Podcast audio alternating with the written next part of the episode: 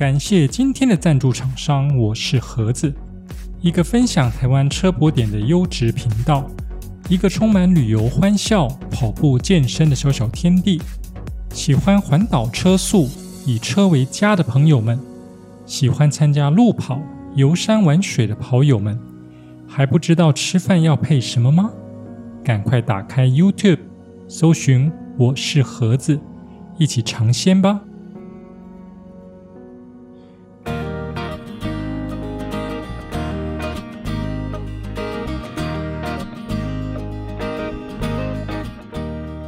掌握世界趋势，品味新鲜创意。李欧陪你读新闻。Hello，大家好，欢迎来到第九集的李欧陪你读新闻。我是李欧，今天是二零二一年九月十四日，诚挚的邀请您与我一起关心身边发生的大小事。首先进入第一个单元。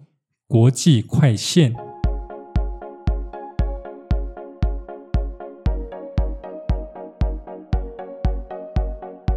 第一则新闻：美国动物园十三只猩猩确诊，疑遭员工传染。美国亚特兰大动物园于本月十日发布声明表示，园内至少有十三只西部低地大猩猩确诊新冠肺炎，其中包含一只六十岁雄性猩猩。起初，员工发现猩猩出现咳嗽、流鼻涕、食欲改变等症状，园方便替他们进行病毒筛检，证实猩猩确诊新冠肺炎。园方正替该批猩猩提供单株抗体，避免出现并发症。另外，未来动物园将会替猩猩、老虎、狮子和豹等动物接种由兽医所开发的疫苗。园方表示，他们认为可能是有名无症状的染疫员工在照顾他们的时候传染给他们的。尽管该名员工已完整接种疫苗，且在工作时也佩戴手套、口罩等个人防护装备。园方解释，由于猩猩是群体生活动物，因此很难将染疫的猩猩隔离，但会尽量加强清洁及通风等措施。园方表示，目前尚未有数据显示动物能将病毒传染给人类，并强调新兴园区与游客们有段距离，因此游客不必担心会被传染。这已经是美国第二次出现类人猿确诊新冠肺炎的个案，另一宗在今年一月发生，加州圣地亚哥一个动物园有八只猩猩受感染，其后已经康复。呃，比较。令人好奇的是，要怎么样帮老虎、狮子和豹做快筛？一样是戳鼻子吗？第二则新闻：独居富翁因病去世，一点四亿遗产全送爱犬。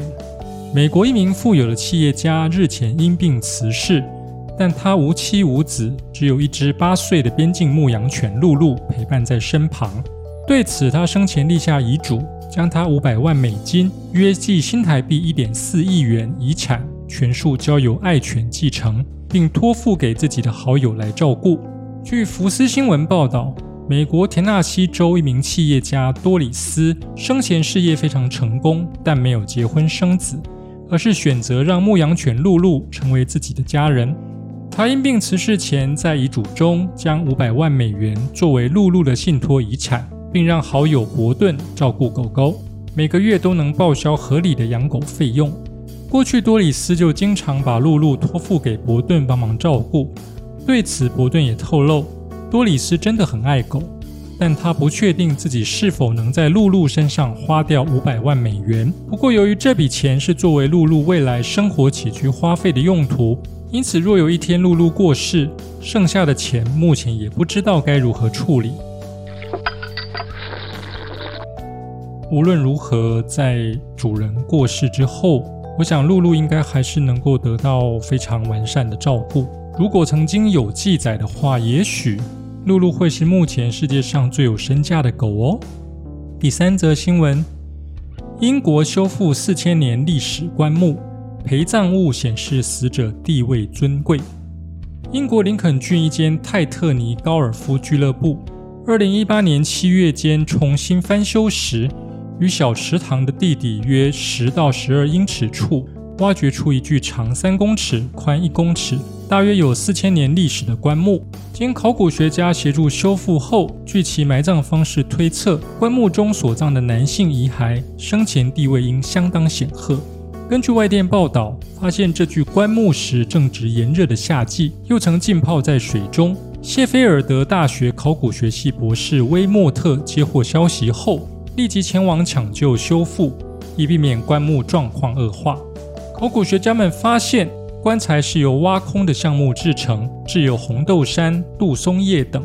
坟墓上方还有立石丘，而棺内躺着一具过世年龄约三十至四十岁的男性尸骨。这具男性遗骸手中还握有一只木质手柄的石斧。根据专家推测，棺木应该是在四千年前的青铜器时代下葬。而遗骸手中的石斧，在当时是权威的象征，推测该名男子生前地位应相当崇高。考古学是一门令人钦佩的学问，它的研究成果不仅仅可以用来解释人类文化的起源发展，可以了解文化的历史演变，可以作为研究人类的行为和生态。重点是，无论是陵墓或者是遗迹文物。往往历史久远而难以保存，更遑论我们要将珍贵易碎的遗产保存，甚至于恢复，更是难上加难，不是吗？接着进入下一个单元，熟悉的本土味。第一则新闻：解决违停乱象，台南十五日起大执法。台南市区交通乱象丛生，不少驾驶人为图方便并排停车，为省停车费，违停在停车格旁边，甚至在公车站牌周边违停，影响公车停靠，导致死亡事故。市警局交通警察大队为解决停车乱象，本月十五日起展开大执法专案，取缔违停。以并排停车及公车站牌周边违停为执法重点。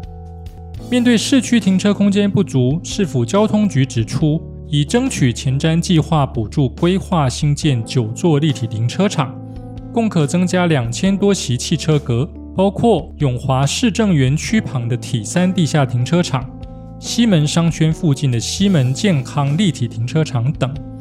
也与国产署财税局利用闲置公有土地开辟平面停车场，并透过奖励措施鼓励民间活化闲置空地。同时，为了方便民众找车位，提高停车格周转率，已在城大等停车热区设置智慧停车柱，让民众透过 App 及时掌握空车位，且收费没时差。对于机车族来说，违规并排停车啊，其实是一件非常恐怖的事情，很容易逼迫原来行驶在慢车道的机车啊，不得不绕向快车道，造成快慢车道车流交织的危险现象。不过话说回来，交通违规事故的发生啊，除了去苛责驾驶人之外，其实也必须要同时思考，整体道路动线设计。交通流量管控、停车格跟停车场的配置，或许也有应该要相应修正的问题。为了避免交通事故一再的造成遗憾，光靠取缔是不够的，所有的用路人和政府都应该要一起努力哦。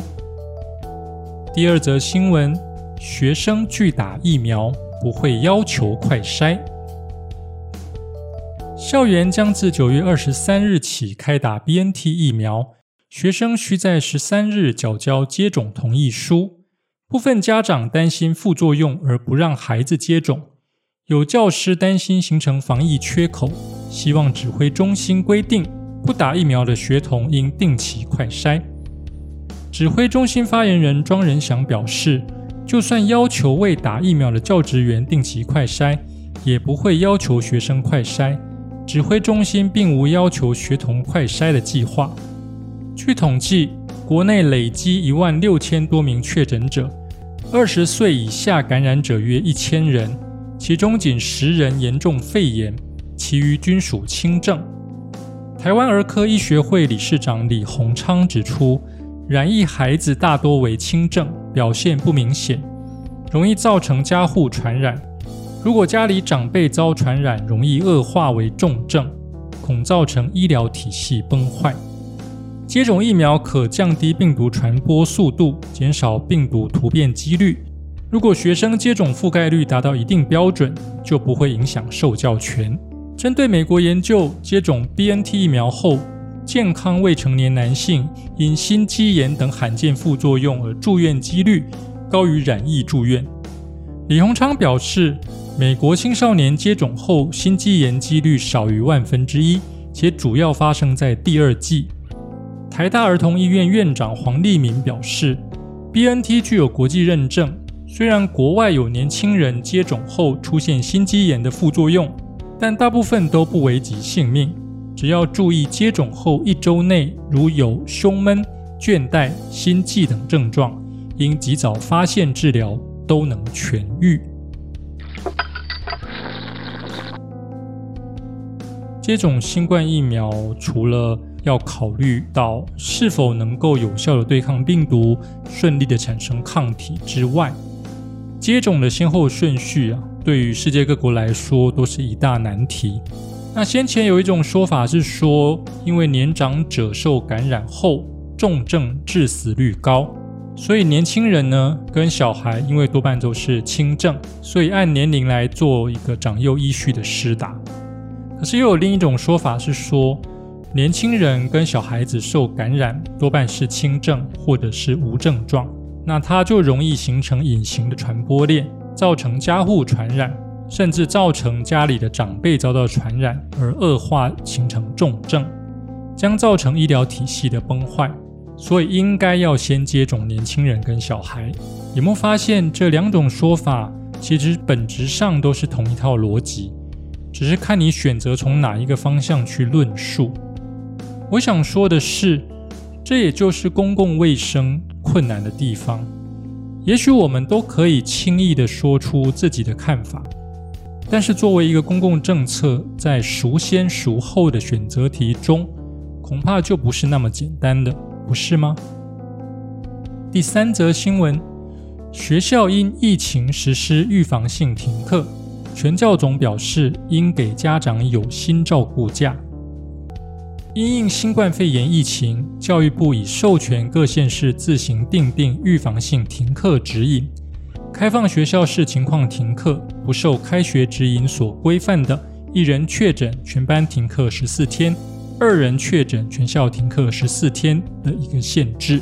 全国教师工会总联合会今天举行记者会，呼吁预防性停课下的家长适用防疫照顾假。政府应提供有薪价别或相关补助。目前已有双北市学校陆续采取预防性停课，可以预期未来若其他地区有零星个案出现，各地区学校也可能会采取相同的预防性停课措施。对此，全教总曾亲自打电话到地方劳动局询问，地方劳动局回复：预防性停课一样适用防疫照顾假。家长如符合申请防疫照顾假的条件，雇主不应拒绝。全教总进一步表示，防疫照顾假的目的是让家长请假在家照顾幼儿，但实际上并没有给薪，对于实际的生计也是一个问题。他们认为政府不应让这些愿意留在家里照顾孩童的家长们蒙受如此大的生计损失，呼吁提供有薪的防疫照顾假。或提供相关补助，好让全民可以安心防疫，成功防疫才能振兴经济。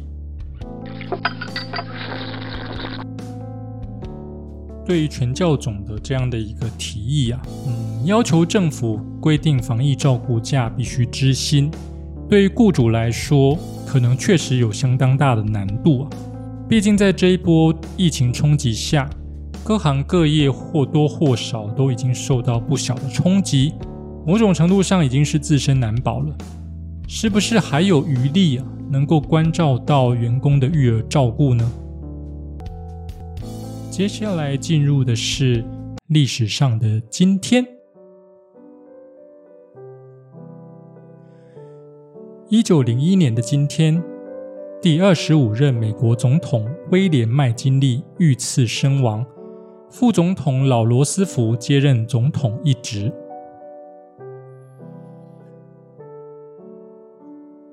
威廉麦金利在总统任内领导美国在美西战争中击败西班牙，提高关税，保护美国工业，维持金本位制度，反对推行通货膨胀政策。虽然他的总统任期因为刺杀事件的发生而缩短，但是他仍然开创了第四党系第二个共和党三十六年间执政二十八年的时代。一八九六年，麦金利在顾问马克汉纳的帮助下，在经济萧条中得到了共和党总统提名。他主张推行硬通货政策、高关税政策，并承诺。提高关税会使美国经济再次繁荣。最终，麦金利击败了民主党总统候选人布莱恩，当选总统。麦金利在一九零零年大选中，通过以无政府主义、经济繁荣与自由驻营为重点的竞选运动，取得了民众支持，再次击败布莱恩，连任美国总统。一九零一年的九月五日。麦金利被一名无政府主义者里昂·佐克兹刺杀。一九零一年九月十四日凌晨二时十五分，麦金利逝世。副总统罗斯福这时正急速赶回水牛城。当日下午，他在水牛城的朋友家中，穿着借来的正式服装，宣誓成为总统，并发誓会继续实践麦金利的政治纲领。刺客在麦金利逝世后九日被控谋杀，判决有罪，于九月二十六日判处死刑，在一九零一年十月二十九日以电椅执行死刑。另外，在今天出生的名人有意大利建筑师伦佐皮亚诺、宏达电也就是 HTC 创办人及董事长兼执行长王雪红。还有上户彩、高桥爱、安达佑实等日本女艺人。同时，今天还是世界清洁地球日哦。以上新闻由李欧陪你读新闻直播，我是李欧，我们下次见，拜拜。